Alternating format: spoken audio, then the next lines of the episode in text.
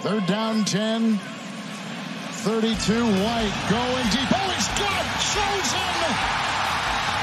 Beating Surtain for six. The former Robbie Anderson. Now Robbie Chosen. 62 points for the Dolphins. Second down and two. A-Chain, big hole.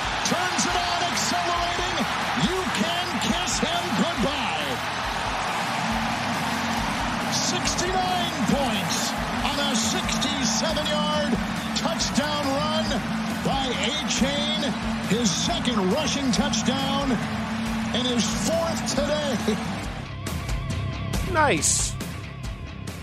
Kevin Harlan describing what ended up being the 70 point outburst, and now A Chain is now A Chan, right? I believe there's been a pronunciation. It's fine. Let it, he can change it again apparently. after he scores another touchdown. Mark Schlereth is on Twitter at Mark Schlereth, morning show host on 1043 The Fan in Denver, NFL analyst for Fox Sports, and host of the Stinkin' Truth podcast. Joins us on the Score Hotline, presented by Circa Resort and Casino in Las Vegas, home of the world's largest sports book. Hello, Mark.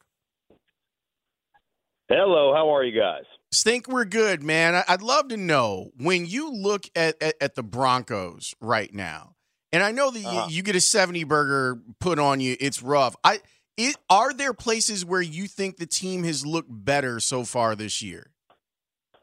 yeah, I mean the quarterback has looked better. Um, you know, sometimes I think you you look at uh, you know a top three defense or whatever they were last year, and everybody says, "Well, what happened?" You know, it's just the defensive coordinator.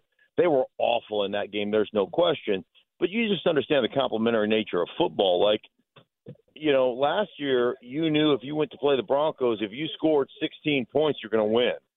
So you don't put yourself in harm's way. You don't go after like you, don't like as an offense. You're just like, hey, listen, we're going to be very conservative. We're not going to turn the ball over. We're going to do some things because we know we don't have to score a lot. So I think sometimes, you know, that that defensive statistic category from last year um, was a bit skewed, and so I think you have to look at it that way a little bit. But the bottom line for the Broncos is, yeah, that was maybe the worst performance I've ever seen, or maybe the worst performance in the last 60 years of any NFL defense. And that, you know, that I mean, I don't know what you do from that because that was awful. And you mentioned uh, kid went from Devin A Chain to Devon Achan. I mean, they, you you you rushed for 200 yards.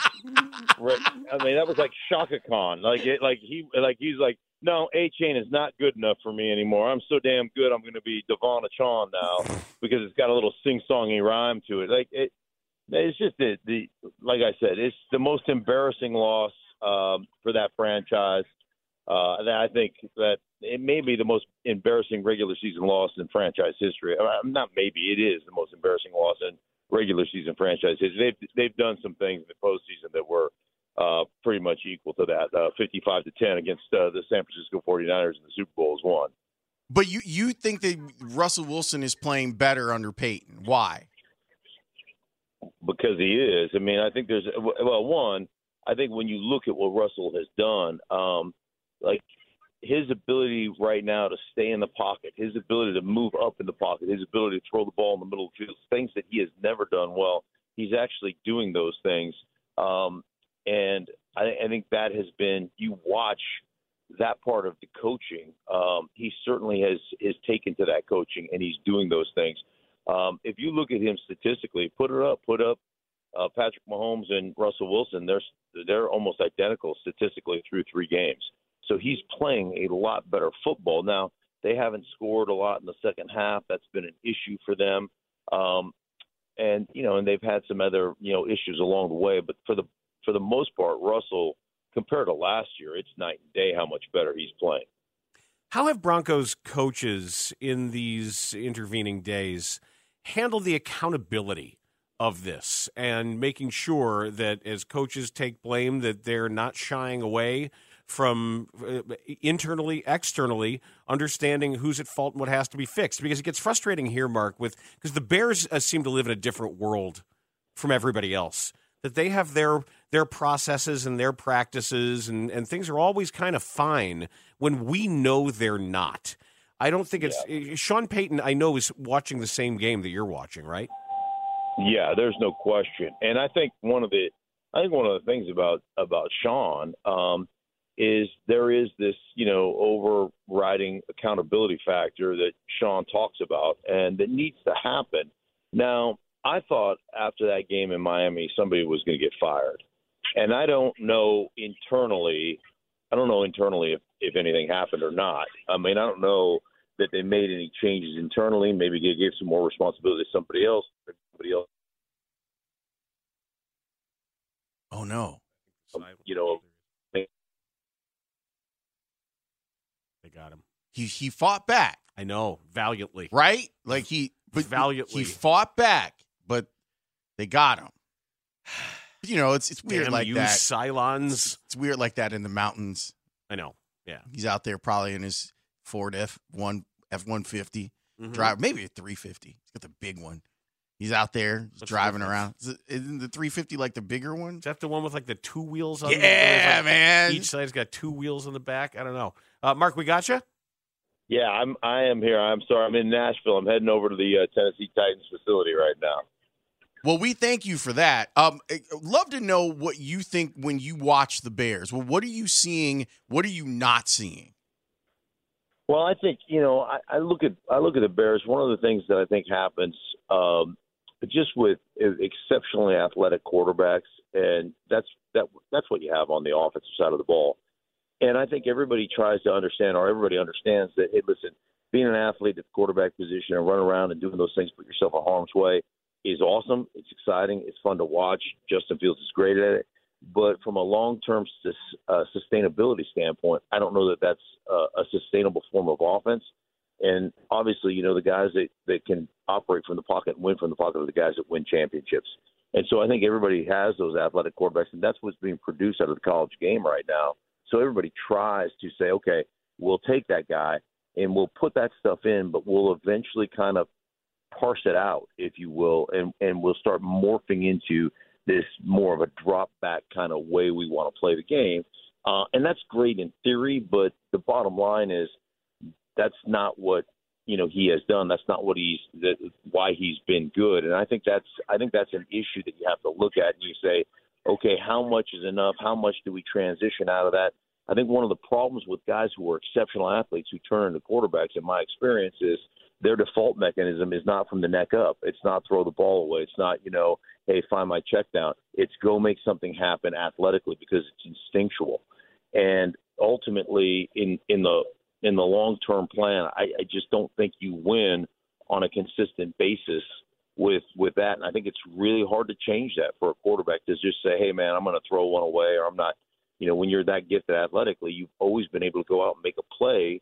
Um, you've always been able to go, you know, kind of quote unquote out athlete people, and it just doesn't work, you know, long term in the NFL. So I just think there's a real transition aspect going on with them offensively um, that is that is part of the problem. I'm glad that you said that because it's it's a, a working theory that I've been throwing around on on the show. Like if you go back to some of the Urban Meyer offenses before they they actually added the pass in accidentally, according to Urban, you you have this now like we're we're two generations of quarterbacks that grew up in RPO styles that were the mm-hmm. best athlete on their high school team. And if you needed them to make a play, they could make a play with their legs. And and then the college coaches go, "Hey, this is an easier way for me to go and win because look, we'll have the best athlete on the field and he's got the ball in his hands." I wonder if it's going to take a little bit more time for any of these this group to develop into the the pocket passing game and whether or not it it means a change in how they're coached once you get them to the the college and pro level on how to build them into a pocket passer. Yeah, I just think it's I think it's one thing like it's always the theory of this is how we're going to move forward. Um,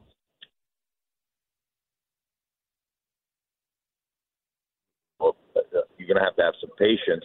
And I think the other thing that ends up happening is you have to understand how different the NFL is from college football simply because of the dimensions of the field. Um, and I'm talking about the hash marks. There is no wide side of the field. So from a space standpoint, there's less there's less space to operate. You know, when you go three by one or you're into the boundary, you're very tight in the boundary. You know that you've got so much space toward the field that's different in the NFL. So the NFL is really more of a, a middle of football field game where college football exploits the edges of of the football field, and therefore some of those offenses, when you come to the NFL, you have to morph into what you're what you're doing. I think one of the other issues with college offenses is your best players are all the receivers, the wide receivers. And so you want to be in four wides and, and you know five wide offenses as much as possible.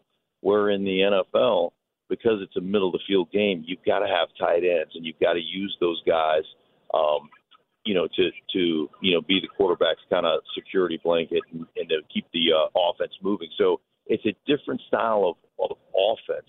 So you're taking these quarterbacks that are those spread guys, and now we're putting them into a middle of the field kind of offense based on the hash mark. So that's a, it's a big transition that not a lot of people talk about, and one of the reasons it's tough, you know, going from the college game to the professional game.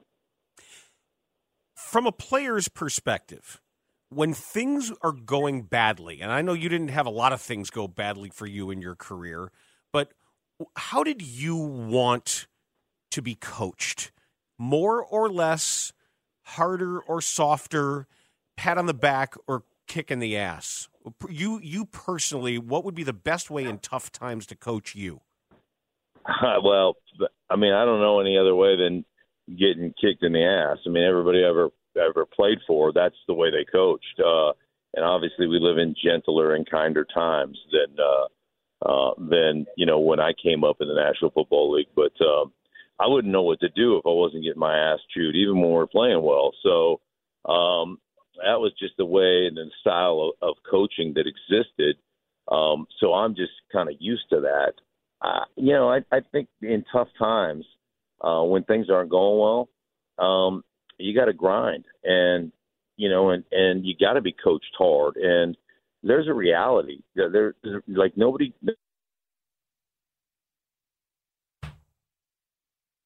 Um, you know that you've got a twisted ankle or whatever. You got to go out and produce, and you got to play hurt, and you got to play injured. More importantly, you got to play well hurt and injured. It's it's you know it's a tough game, and it's you know it's won by tough, mentally tough, tough-minded people, and um, if that's not, you know, if that's not for you, then you shouldn't be in the game. Um, and that's, like I said, that's how I was always coached, and um, and I feel like you got to be challenged that way. That's why I wonder. We talked to Matt Bowen yesterday, former NFLer, and he said yeah. if he were running practice for the Bears, it's time to be more physical and it's time to run each rep harder and tougher in practice. And I'm not sure that teams can do that anymore, or that they it can send the right message of look, full pads, and we are going to go hard today. And it's kind of what you're talking about. And I and yeah. and I'm not going all junction boys on you, and I'm not because I'm not I, I'm not really don't I don't think about the game that way.